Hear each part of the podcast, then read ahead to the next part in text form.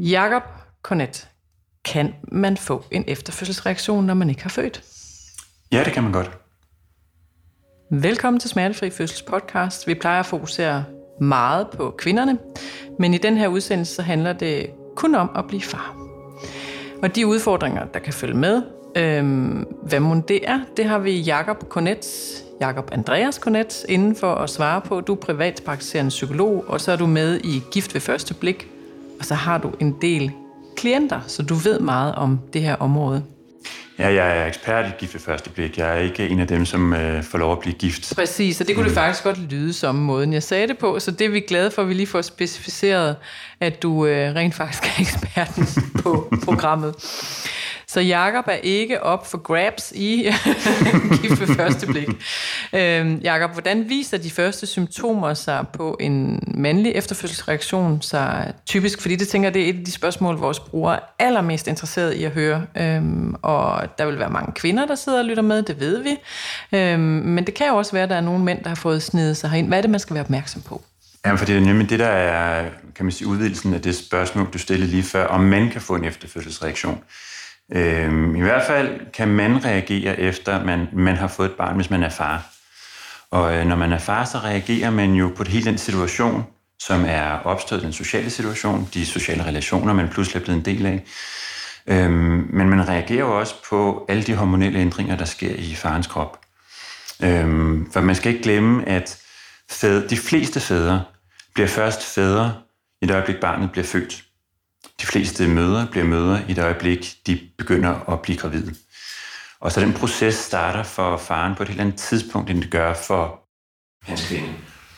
Prøv at specificere det tidspunkt. Er det lige når babyen kommer ud i verden, eller er det efter nogle dage? Hvornår er det, det ligesom synker ind? Altså det der hormonelle, der begynder at ændre sig. Hvad betyder det egentlig, at hormonerne de ændrer sig? Fordi at faren har jo ikke båret barnet. Hvordan kan de ændringer så opstå? Og vores hormoner ændrer sig jo, fordi vi er en del af sociale relationer. Og vores hormoner er det, der gør, altså, hvor hele vores, øh, altså også vores neurokemi og vores, øh, hele vores krop er jo lavet til at sætte os i stand til at være i sociale relationer. Så hvis man løfter sit barn for første gang, og opdager, at det falder i søvn i ens arme, så vil der ret hurtigt ske det, der sker en masse ting i ens krop, som betyder, at, øh, at det hele bliver lidt blødere, og man bliver egentlig klar til ikke at løbe efter de andre damer, og man bliver får også en ubændig lyst til at øh, indrette derhjemme og være, være rigtig stærk og kunne øh, beskytte øh, sin familie. Der sker en hel masse, hel masse ting hormonelt, som også handler om selvfølgelig, at man får en anden relation til sin kvinde. Mange af dine klienter, de kommer med en efterfødselsreaktion. Hvordan ser den ud for mænd? Altså, hvad er de klassiske ting, som man både som pårørende, som moren og øh, som mand, der får det, øh, selv skal være opmærksom på? Mange af dem, der kommer til mig, de, øh, de oplever jo det her med, at efter fødslen af barnet, at være, ikke at kunne genkende sig selv, mm. eller ikke at kunne genkende sine egne reaktioner. Det kunne for eksempel være, være mænd, som oplever sådan en, for rigtig mange, sådan en, et raseri, en vrede, som, som er fuldstændig fremmed, og som, er, som de bliver skræmt over, og som de, for, de, for de fleste skammer sig enormt meget over. Så det er helt klart noget at det er et af de steder, vi typisk starter, når, når jeg mødes med, med fædrene, og prøver at forstå den vrede som mere end bare noget, noget skamfuldt, men egentlig at se, hvad, hvad hænger det sammen med? Både, i, altså både den situation, der er ved at blive en familie, både den konstellation, som, som øh, de to øh, forældre har skabt med hinanden, men også selvfølgelig ind i vedkommendes liv. Et andet rigtigt, for rigtig mange af os mænd, rigtig typisk sted at mærke noget, eller, eller fornemme, at der er noget galt, det er, at vi har oplevelsen af skyld. Det kan være skyld i forhold til vores arbejdsplads. Nu er jeg midt på arbejde for tiende dag i træk, uden jeg har sovet. Jeg kan ikke præstere det, jeg skal. Jeg formår ikke at levere det til min, til min, til, på min arbejde, jeg skal gøre. Det er skyld, når man kommer hjem. Jeg kan ikke, jeg kan ikke være... Det kan faktisk være to del, eller minimum to del. Det kan både være det der med, at jeg kan ikke levere det her hjemme, øh, som jeg, som jeg gerne, vil, gerne vil kunne. Jeg kan ikke leve op til mine egne standarder. Men rigtig interessant også, øh, den enorme skyld, der kan ligge i at opleve, at ens kvinde har det svært, og man kan ikke gøre noget. Man kan ikke afhjælpe det. Jeg kan ikke, jeg kan ikke tage barnet væk. Jeg kan ikke tage den her smerte, altså den her evige gråd væk. Jeg kan ikke løse det. Mm. Og øh, jeg ved, for mange kvinder, der, hvis man sådan skal tillade sig at skære lidt over en kamp, ikke også? Det gør vi lige. For mange kvinder, der er en af de der øh, fremtrædende følelser, der kan blive vagt i graviditet, i alle mulige andre sammenhænge. Den der fornemmelse af skam, og jeg tænker, det er noget af det, der er rigtigt at have med til at fodre, at man prøver at gøre det så godt, man nu kan. Mænd oplever ikke på samme måde skam, hvis vi, igen, hvis vi skal lidt over en kamp. For, for rigtig mange mænd, der er det skyld. Det er meget interessant. Det er meget interessant, fordi øhm, det, jeg hørte dig sige, det er, at øh, der er meget afmagt på spil. Altså i den der øh, skyld, som er knyttet til manden, ikke? hvis vi lige skal fokusere derover. Og så øh, tænker jeg, at den der skyld er vel også knyttet til freden, altså som du lader ud med at tale om. Så vel som at jeg også sidder og spekulerer på, hvem er den vrede rettet imod? Altså er det ham selv? Er det moren? Er det barnet? Eller er det hele den livsforandring, øh, der er? Eller ligger den et helt andet sted? Eller kan det være flere forskellige steder, at den bliver rettet? Jamen, det er jo så det, arbejdet går ud ud på at finde ud af. Altså, tit er det jo sådan en... Altså, jeg tænker, det er meget, meget få forældre, som ikke kan genkende den der tanke, der hedder, nemlig til at smide mit barn ud af vinduet. Jeg gider mm. simpelthen ikke at, at høre det her mere. Og så har de fleste af os heldigvis sådan en stemme, der også siger, mm, men det må man ikke. Så det skal jeg ikke gøre. Men så kan man i en stille stund sige til sin partner, jeg bliver virkelig så irriteret over det der og så siger vores partner, sådan har jeg det også. Og så kan man sige, Nå, okay, sådan kan man godt have det. Man kan tale med sine venner, har I det også sådan? Ja, sådan har vi det også. Der er ikke noget vej med at føle det. Impulsen til at mærke, at man har lyst til at smide sit barn ud af vinduet, er ikke særlig fed. Og, øh, og man kan føle det enormt meget sådan, og den der afmagtsfølelse, som du også taler om, er bare rigtig rigtig, rigtig gennemgående. Og den er for manden knyttet til skyld, fordi det kunne være meget øh, rart faktisk også, øh, det, der dukker sådan lidt ligesom forskellen på selvtid og selvværd. Hvad er forskellen på skam og skyld, øh, hvis du skal prøve at sige det kort, så vi forstår, hvad det er for en landskab, vi er i? Skam er jo den her fornemmelse af, at jeg er uværdig, jeg er, jeg er, ikke god, jeg er ikke god nok, jeg er forkert på en eller anden måde. Skyld er den der tyngende fornemmelse af, at jeg er ikke i stand til at udfylde min plads. Jeg er ikke i stand, jeg har ikke gjort det godt nok. Afmagten i at afmagten og den der fornemmelse af, af ikke at kunne beskytte dem, for eksempel, som jeg skal beskytte. Så den der kæmpe tyngende fornemmelse af ikke at, ikke at gøre det godt nok. Så sådan i en hurtig, i sådan hurtigt opslag, ikke også, vil sige, med alle de nuancer, der er på, sådan er det jo tale med psykologer, det bliver hurtigt, det kommer an på svar. Men altså, den store forskel er, jeg er ikke god nok, kontra, jeg har ikke gjort det godt nok. Ja, så det ene er knyttet til handling, ja. og det andet er sådan en, ja. en, en dyb følelse og så hvem man, man er, og retten til at være Og så går man jo ind i, så går vi jo ind, når vi sidder taler om det, kan vide, hvad historien om det her er. Ja. Og rigtig mange, rigtig ofte er der brug for at forstå historien rundt om det. Mm. Der kan være, og det kan være, og det er jo der, hvor det bliver meget individuelt, meget forskelligt. For nogle mænd vil det være simpelthen alene det her med at stå i en, i en situation, hvor jeg ikke kan gøre noget, jeg kan ikke løse det. Jeg kan ikke få det der, jeg kan ikke få det stress, som min kvinde, som vækker min kvinde hver nat, og som hun nærmest er ved at bryde sammen over, til at stoppe. Jeg kan, ikke få, jeg kan ikke stoppe det barn, jeg går med i armene. Jeg kan ikke stoppe dets ulykke. Jeg kan ikke gøre noget. Og det er voldsomt udfordrende, voldsomt provokerende. Og, øh, og være ud over, det er jo selvfølgelig generelt der er stressende.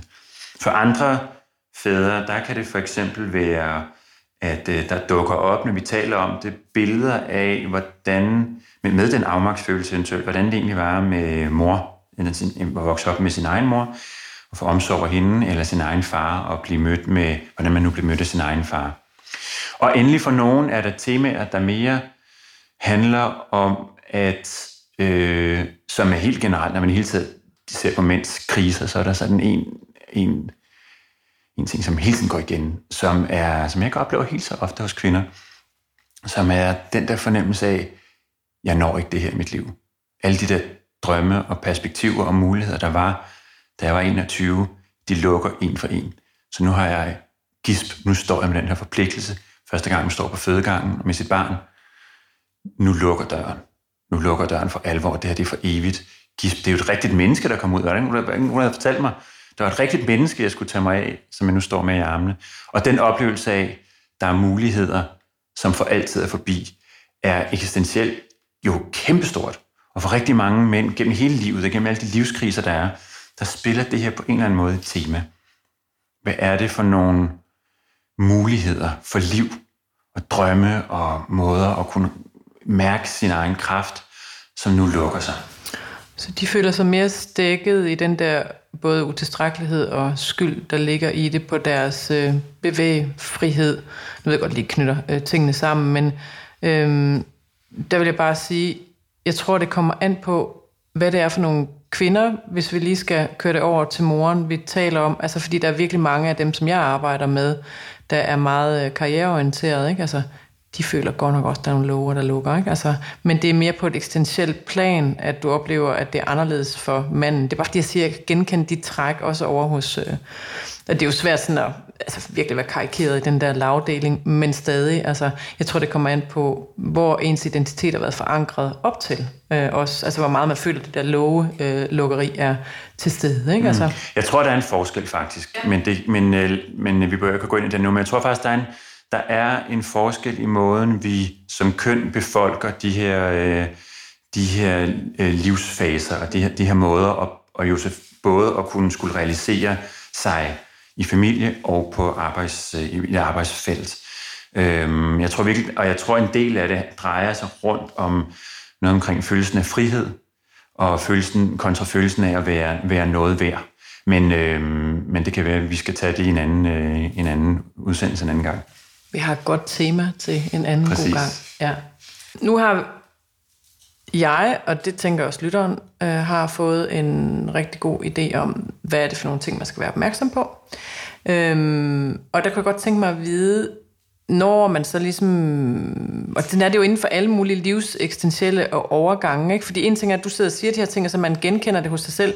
Hvor gode oplever du, at mændene er selv til at erkende dem? Og der ved jeg godt, du selvfølgelig ser dem, som har erkendt, men bare som sådan et, altså, er det, er det et stigende fænomen, man er opmærksom på det her, eller hvor er vi ligesom henne i, i den sag?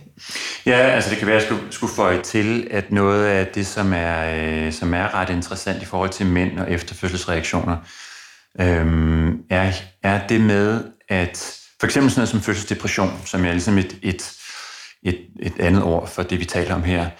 Øh, selve depressionsdiagnosen ser ud til at være formet rundt om øh, de symptomer, som kvinder oplever.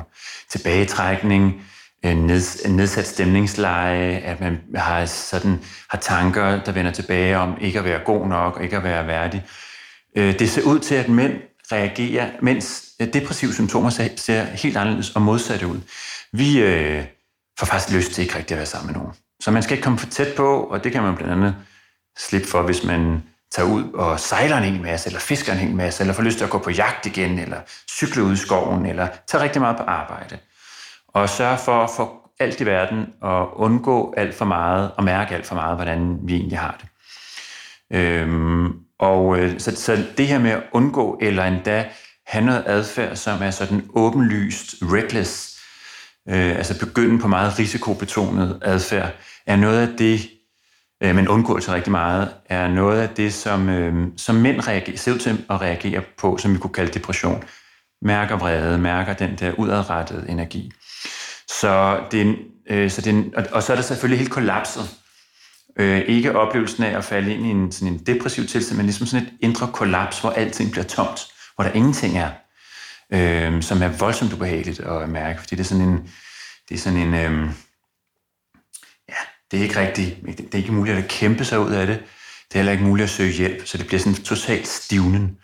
Og, og det er nogle af de ting, som, som mænd selv, og som øh, altså de, dem, der er omkring mænd, kan lægge mærke til den her, noget af den her fornemmelse af, af hjælpeløshed, af, af håbløshed.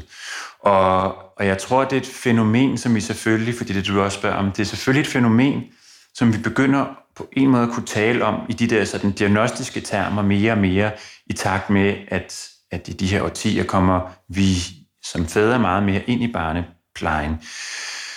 Men det er også noget, vi er nødt til at tale om i form af, at mænd, mænd og fædreskab er enormt dilemmafyldt.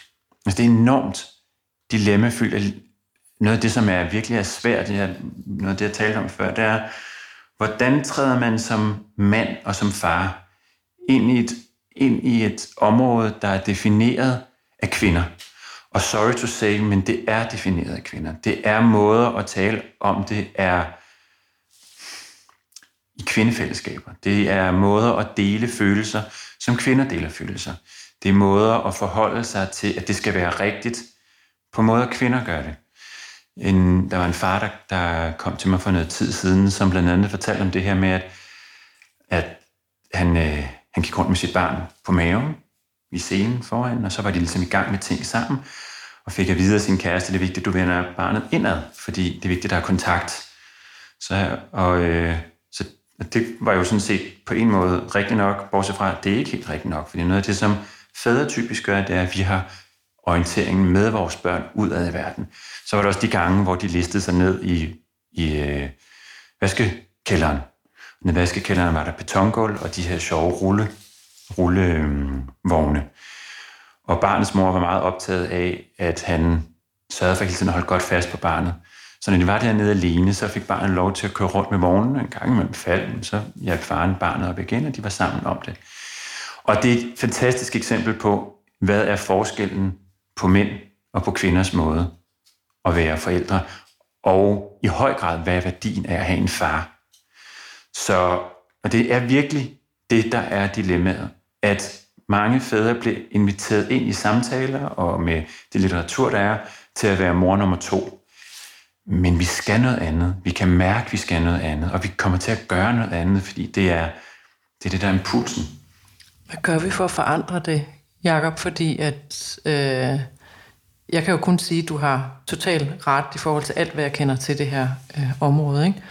Men der skal jo komme nogle fædre og revolutionere det her og give et sprog. Det er allerede en start, når man hører dig formulere dig med det, du kender til. Men hvordan får vi lavet en ændring?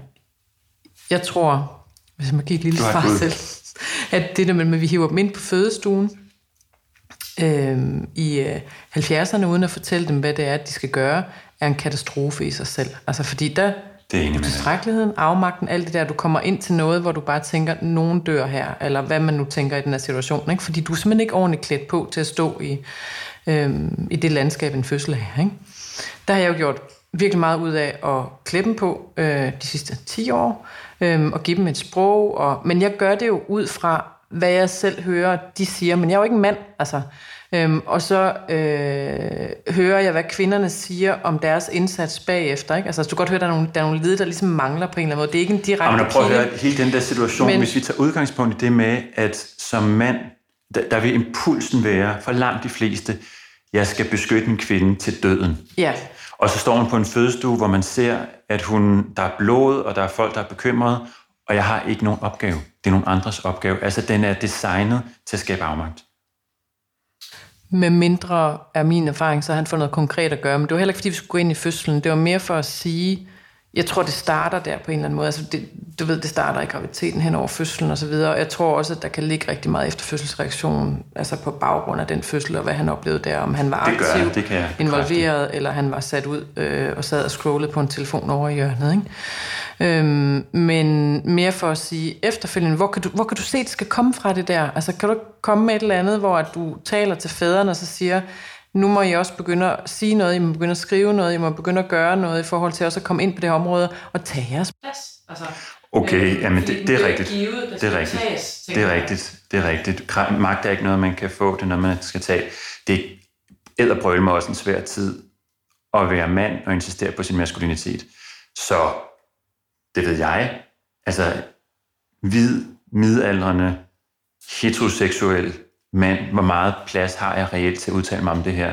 Så det er mega svært felt at tale ind i. Og overhovedet det her med, nu har jeg jo selv opdraget tre piger, som er til at være woke. Og de er uenige med mig derhjemme med det, jeg siger. Så hvor er der en plads til at tale om en ny... Altså, hvor, hvor, hvad er der for et sprog til at tale om at være mand, hvor vi ikke skal tale ind under den her paraply, der hedder feminisme, som vi ikke kan være i, fordi vi er jo per definition ikke feminin. Altså, vi er jo, vi er jo, det er jo allerede et forkert fod at sætte off på. Så jeg, jeg, jeg, jeg har ikke svaret. Jeg har ikke svaret på det her. Noget af det, som jeg tror kunne være værd at udforske med hinanden, det er at tale totalt umoderne om, hvad er det, mænd og fædre skal, som kvinder ikke behøver at gøre? Ja. Hvor, hvor er det, vi ikke behøver at være ens? Mm. Og noget af det, vi, og noget af det med at tale om, en af grundene til, at jeg synes, at hele det her, eller jeg elsker jo at tale med mænd, jeg elsker, jeg er vild med mænd i det hele taget. Jeg synes, det er fantastisk at være at tale med mænd og hele den her mandeverden, hele mænds psykologi. Jeg tror, en stor del af det, det er at begynde at tale om, hvad er det nu, et barn har brug for, en far gør. Og det begynder der langsomt de sidste 10-12 år, at det forskningsfelt overhovedet begyndt at dukke frem. Så vi begynder at have nogle få svar. Vi begynder at have nogle svar på, hvad ser det ud til, at børn har brug for, at fædre gør. Så når jeg starter med at sige, at farens opgave er at teach and protect, så er det fordi, det ser ud til at være en del af svaret. Det ser ud til, at, vores, at det vi kan give børnene, handler, giver dem langt mere, langt bedre præstationer, når de er, når de er voksne i deres uddannelse for eksempel. Det ser ud til, at, den, at det vi kan give vores børn, er følelsesregulerende. De ser ud til at klare sig følelsesmæssigt bedre, når de har haft tydelige, stærke fædre. Det vi ser ud til at give dem, er ikke at skulle i virkeligheden være omkring følelser på samme måde, som møderne er. Vi er nødt til at kunne give dem selvtillid. Troen på at kunne gå ud i verden og, og klare sig. Det vil sige, når, når, vi, når den måde, vi kan være fædre, giver børnene en mulighed for at blive mere socialt kloge. Der er sådan en meget interessant studie, synes jeg, som, hvor, man har, øh, hvor, man har, hvor man har lavet forældrene se en lille film af barnet, der tumler på et, lege, et legestativ. Øh, begge sidder til at lyse op i de områder i hjernen, der har at gøre med empati, kærlighed. Øh, og det har vi jo også set igen og igen, den gamle idé om, at mænd ikke skulle kunne tage vare på børn lige så godt som kvinder. Forget it. Vi er lige så gode omsorgsgiver, som kvinder er. Så den, den del er, den, den er fin. Det der altså ser ud til at være en forskel, da at kvinders amygdala lyser op, det vil sige det center i hjernen, som især har at gøre med sådan den der automatiske frygt, den der ustyrlige frygt, den lyser op. Hos mænd, der er det en del af det præfrontale cortex, der lyser op. Den del, som har at gøre med netop social kognition. Social kognition, det er, ah, okay, nu er du på den der del af legetid, så skal du lige være sørge for at vende kroppen på den her måde. Du skal lige kravle højere op, og du skal lige den vej ned. Prøv at se, hvis du lige gør sådan her, grib fat stærkt, sådan, afsted med dig. Kan du komme helt op til toppen? Den del lyser op hos øh, fædrene. Det vil sige, vi bliver ikke så bange, når børnene er ude og udforsker verden. Vi opildner dem som et eksempel før med vaskekælderen, det er et eksempel præcis på det, at vi formår at give vores børn noget, som møderne ikke kan give. Og jeg tror, hvis, hvis mænd og kvinder sammen kunne være villige til at udforske det, være nysgerrige på det sammen, kan vide, hvad det er, du kan, far, som er særligt, som du kan give dit barn. Og vi kan begynde at tale mere om, hvad ser ud til hen over et liv at være forskellen i at have en far, så tror jeg, vi er kommet ret langt. Og jeg synes, de der beretninger, der er af voksne mænd, som fortæller om deres fædre, peger jo på alle mulige måder på, at vi har brug for stærke, øh, følsomme, øh, hvad hedder sådan noget, givende, nærværende mænd, som har lyst til at være stærke sammen med deres børn, og vise deres børn, at verden er sådan et fedt sted, hvor der er alt muligt eventyr, og du skal sgu da også ud og sejle i båden, eller du skal da komme, vi skal da ud og skyde noget vildt, eller vi skal kravle herhen sammen, eller vi skal råbe højt, eller hvad det nu måtte være. Så vi kommer langt med nysgerrighed og appetit på tilværelsen, og så også, vil jeg sige, som er, mm, synes jeg, er den største pointe, det du siger, som vi skal huske på, nemlig, at vi er forskellige. Og det er jo netop det, der har lidt trange vilkår, når vi begynder at være så fokuseret på at inkludere alle. Ikke? Øhm, men det synes jeg er en meget, meget vigtig pointe, og så kan man sige øh, oversat, jamen så at man får et sprog for de forskellige roller, man har, man rent faktisk også tillægger det en værdi. Fordi til så bliver det jo pillet ned, at det er forskelligt, ikke? fordi at det så enten bliver overøst med, eller kommer til at ligge i skyggen af angsten, eller hvad det nu er, der, der er på færre i forhold til, hvordan vi reagerer på de forskellige situationer. Ikke? Så noget med, at manden også tager sin plads, ikke? Øh, men også bliver givet øh, den plads, men den opstår vel egentlig også i vores grundlæggende forståelse af vigtigheden, når du, som du selv siger tidligere i det, du sagde, at man går ind i barnets tag, ikke? Altså, og så ser på, hvad er faktisk vigtigt for barnets udvikling. For der tror jeg, at vi alle sammen kan være med på en eller anden vis. Så bliver det ikke sådan en, en kamp mellem øh, kloner, og vi står i hver vores grøft, men mere sådan en, det er jo faktisk vores fælles projekt, det er, at vi har fået det her øh, barn, ikke? og det ved vi også for alle mulige andre livsovergange, hvis vi bliver skilt. Alt det der, ikke? Altså, ja, det er altid godt at gå den sti hen. Og ikke? allerede når du siger, at vi har fået det her fælles projekt med det her barn, allerede der, der rejser mine børster sig, fordi jeg tror, det er noget af det, der er problemet, det er, at vores børn bliver projekter. Mm. Og jeg tror desværre, at den måde mange møder, deler og samtaler om deres børn, er med til at opildne den der projekttankegang. Kvinder, jeg oplever jo kvinder være enormt hårde ved hinanden. I skal lykkes på en eller anden måde. I skal lykkes med jeres, med jeres påklædning. Når I er 50, så skal I lige nogen på 20. I øh, skal sige de rigtig fede ting. I skal også have fede karriere. I skal vise hinanden, at I har fede karriere. På den måde skal I flashe det ned på mig og Stelli. Og der er, der er en enorm hårdhed. En enorm hårdhed, som i de her år kommer til at blive talt et sprog, som er feminisme, men som for mig at se, handler om, I er enormt hårde ved hinanden. Og en del af det smitter ind i familielivet. Det vil sige, at børnene bliver også noget af det, I skal performe med for at lykkes som kvinder. Det vil sige, at pludselig bliver manden nødvendigvis en, en medspiller i at skabe det projektbarn. Og det, der ikke er plads til, det er, det er bare sjovt. Det er aggressionen. Det er slagsmålet. Det er larmen.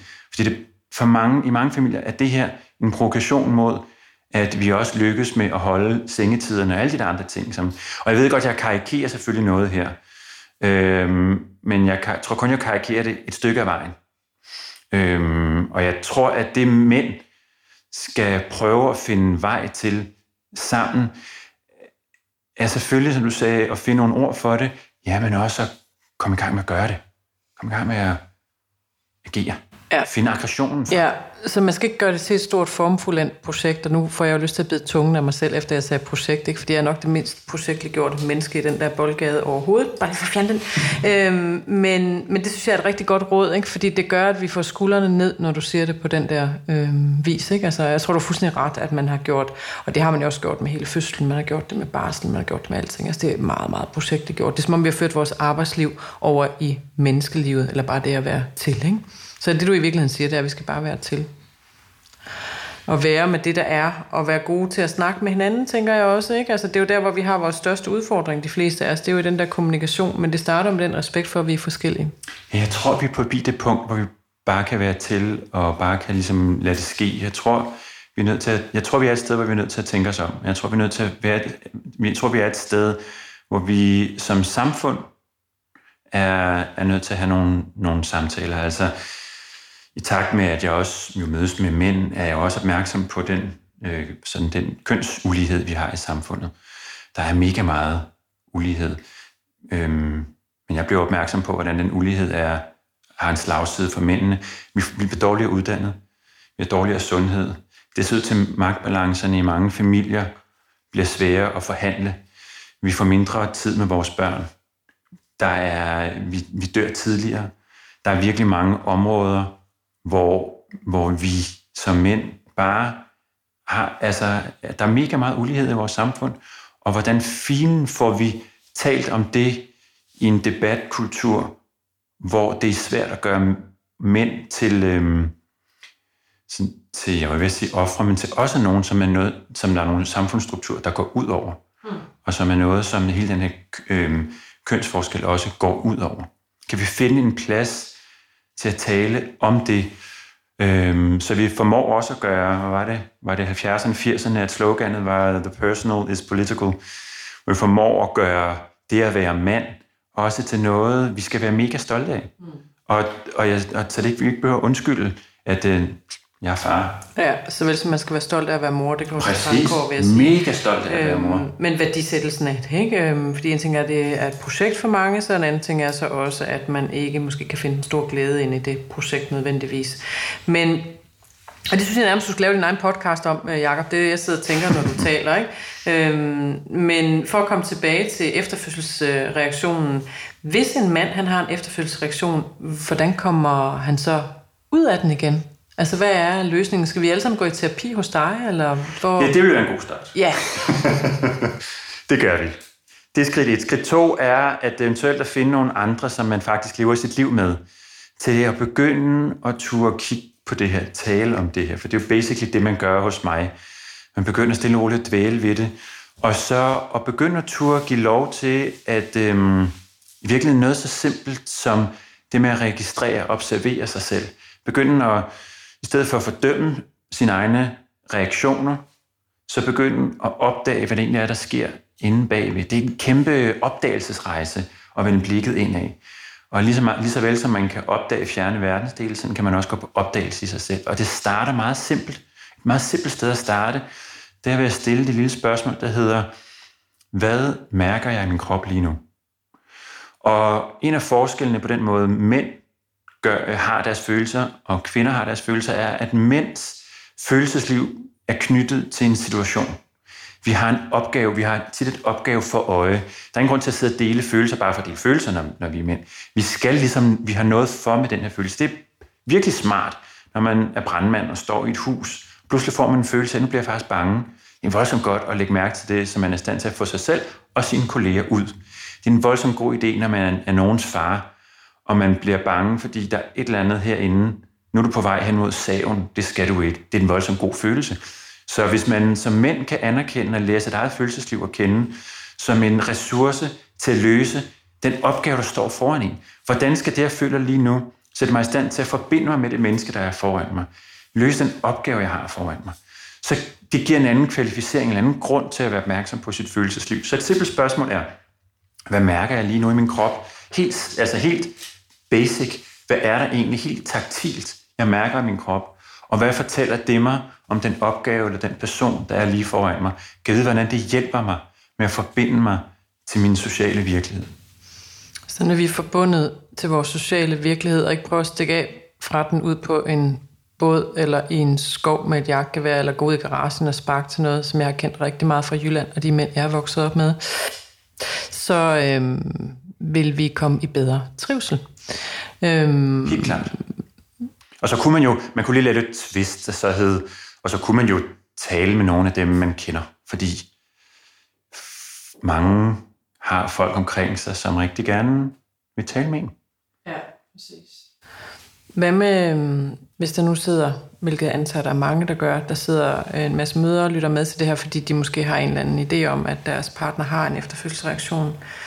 Hvad skal de så gøre? Fordi, og, det, og jeg spørger om det, fordi at vi, vi tidligere snakkede om det der med, at manden skal jo erkende, at der er det på spil, men det kan hun jo ikke erkende for ham. Det ved vi jo med alle mulige menneskelige processer, men hvad vil du anbefale, hvis man har en idé om det som partner, at min mand har en efterfødselsreaktion? Hvad gør Ja, man er jo nødt til at adressere det. Vi er jo nødt til at finde en måde at tale med hinanden om det. Det er super svært, fordi sandsynligvis vil, vil, vil den mand sige, det er der ikke noget om. Jeg kan godt klare det. Ja, jo, jeg er stærk. Jeg skal nok klare det. Jeg er ikke også svag. Jeg, skal nok, jeg, jeg kan godt klare det her. Jeg skal nok beskytte dig. Jeg er ikke svag også. Så hvordan kan vi tale om, at så, så få en samtale i gang og gøre opmærksom på, at det at være far er simpelthen for vigtigt til at kunne overse ting, som er som sker. Og hvis vi kan finde en måde at tale om det, ikke som at det er svaghed, men det er, okay, så der er et kapitel, der åbner sig, og det, det du mærker nu, partner, det er, at du forsøger at gøre dig selv klar til det her kæmpe nye eventyr, det er. Og alt det, du har gjort før, har, har ikke nødvendigvis været nok. Du har været en mega god ven, og du har været en fantastisk elsker, og du har været super god på dit studie, og dit arbejde, og klædt dig super godt. Der er ikke rigtig noget af det, der er nok til at være nogens far. Men det kan du. Og det skal du i gang med nu. Og din krop fortæller dig, det her er en livsovergang. Jeg er nødt til at finde en måde at træde ind i det her. Det er det, det er tegn på. Det er ikke tegn på at være svag. Det er tegn på, at livet kalder på dig. Og svarer du? Og hvis vi kan få den samtale i gang, hvis man kan få lov til at tale med den omsorg til sin, øh, til sin mand, mm. så, øh, så kan man jo henvende sig hos mig eller hos med en anden psykolog. Ja. Men man kan også stille og roligt begynde at tale om, hvad det er at være far. Og det er jo sådan en, en hårfin balance, tænker jeg, fordi jeg får også en tanke, som du sidder og taler om kvinden, så ikke pludselig føler, at hun har fået to børn, hvis det er, at han får en øh, efterfødselsreaktion. Øh, det lyder jo ganske rædsfuldt at være sammen med en mand, som begynder at få øh, den her måde at agere på. Okay. Han er der jo ikke. Altså, ofte lyder det som om, altså enten så fjerner han sig følelsesmæssigt, eller så går han ud og håndterer de der følelser ud i en skov. Ikke? Ja. Øhm, hun får pludselig to, hun skal hjælpe. Øhm, hvad tænker du, når jeg siger det? Altså, hvad, hvad, vil, hvad, hvad skal hun stille op med det? Altså, hvor lang tid skal hun ligesom forvente, tænker jeg også, at det her, det tager? Og jeg ved godt, det er sådan lidt et, øh, hvad hedder det, øh, hissigt spørgsmål i forhold til, man ja. sådan noget, er det fem år, vi skal leve med det her, ikke? Eller ja, er det, men man kan selv mærke desperation, når ja, man har ja, været tror, i det der spædbarns... Jeg tror, svaret er et andet, er et andet virkelig. Jeg tror, ja. svaret er, at hvad sker der, hvis man begynder at glide fra hinanden i de første par måneder, de første halve år? Og så har det faktisk været lidt, så skal hun tilbage på arbejde. Han får en elendig tid derhjemme i sin barsel, og glæder sig bare til at komme tilbage. Og det, vi kan ikke rigtig tale om de der følelser med hinanden, så på et tidspunkt der er vi så langt fra hinanden, at vi tænker, barn nummer to vil da løse det her. Det gjorde det så ikke. Så nu er det gået fem år, og vi har aldrig rigtig formået at få komme tilbage til kontakt med hinanden. En af dem finder på et tidspunkt en affære. Så det er ikke et spørgsmål om, hvor lang tid det her... Alt det kan vi, kan vi på en måde føre tilbage til meget af det her skete, da vi blev gravide. Eller da du pludselig var gravid, og jeg ikke kunne sige, øh, ikke nu, eller du ikke ville være gravid, og jeg presser på, hvad nu måtte det, ikke også? Der kan jo alle mulige sjove konstellationer rundt om det. Eller barnet blev født, og vi fandt alt, at det var simpelthen for svært for os at få sovet. Bla, bla, bla. Så hvor lang tid det var, handler jo sindssygt meget om, hvad gør vi? Og, og har vi et sprog med hinanden for at sige, du er nødt til at, du er nødt til at være her.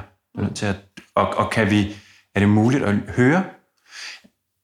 Man kan sige, er det muligt at sige det på en måde, så det er muligt at høre? Er det muligt at lytte på en måde, så det er muligt at sige det? Det var en fin måde at sige det på, og noget, som vi alle sammen i hvert fald kan starte øh, et sted der. Øhm, så der er en ting, som jeg i hvert fald ved fra, når kvinder får efterfødselsreaktioner, og det er, at øhm, det kan blive trigget igen, eller det er i hvert fald en stor angst hos kvinder, at det kommer igen. Øhm, og det gør det ikke for majoriteten nødvendigvis, men det kan blive trigget igen. Ved du inden for det her område, når vi kigger særskilt på faren, når han så bliver far igen næste gang, kommer det så tilbage? Jeg ved, kender ikke statistikken på det, men jeg tror, mit svar mere vil handle om et af de her psykologsvar, som er, det kommer an på. Altså det kommer så meget an på, hvis det har været. Fordi det er jo ikke sådan en... Mm, også fordi når du, præmissen, det du spørger om, det er, at det er sådan en ting, ligesom øh, en sygdom. Altså øh, som øh, forkølelsesår for eksempel. Avs, nu kom mit forkølelsesår tilbage lige her. Sådan er det her jo ikke. Det er jo ikke det, efterfødselsreaktioner er. Det er jo ikke noget, der kan komme op. Det er jo måder at reagere på det, der sker os. Altså, det hedder efterfødselsreaktioner eller fødselsdepressioner, fordi det er måder, vi griber, det er måder, vi reagerer, når livet bliver svært. Så det er jo ikke noget, der, der og nu brød min depression ud igen. Nej, det er, der skete noget. For eksempel, jeg fik mit andet barn, og jeg har faktisk ikke løst det her med, at jeg kan reagere på min egen magtesløshed på en anden måde. Det har jeg ikke lært. Det gik bare ligesom over sidst. Så nu står jeg i fuldstændig samme situation igen. Har ikke lært mig nogen nye måder at handle. Jeg ved, hvordan jeg reagerer. Ja, jeg tror sgu nok, jeg gør det, jeg er vant til at gøre. Og så sker der sandsynligvis det samme. Og ja, hvis vi har så meget diagnostisk sprogbrug omkring det, så vil vi sige, det er den samme ting, der kommer igen. Men vi kunne også sige, at universet har været så venlig, at eftersom du ikke løste det første gang, så får du chancen igen. Så i livets skole, der kan man være sikker på, at lektien den kommer igen. Så vel som jeg tænker, der må også være, har jeg i hvert fald lagt mærke til, efter at have været i verden et stykke tid, at der er nogle mennesker, der lærer deres livserfaringer, så vil de være mindre tilbøjelige til at gå derhen igen. Ja. Så til det, man kan sige, hvor tilbøjelig er man til at få de samme reaktioner igen, ja, det er man sgu nok rimelig, til, rimelig tilbøjelig til. Altså, så derfor er det nok en god idé at tage fat om det første gang. Mm. Fordi odds er, at hvis du synes, det var svært første gang, så vil du med et barn, så du skal nok også synes, det er endnu sværere anden gang med to børn.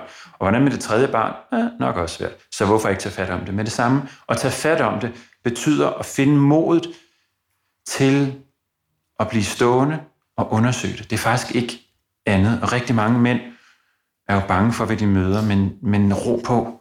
Det er så smukt, det man ser og mærker og føler, og, og mænd er fede. Altså, vi er super cool.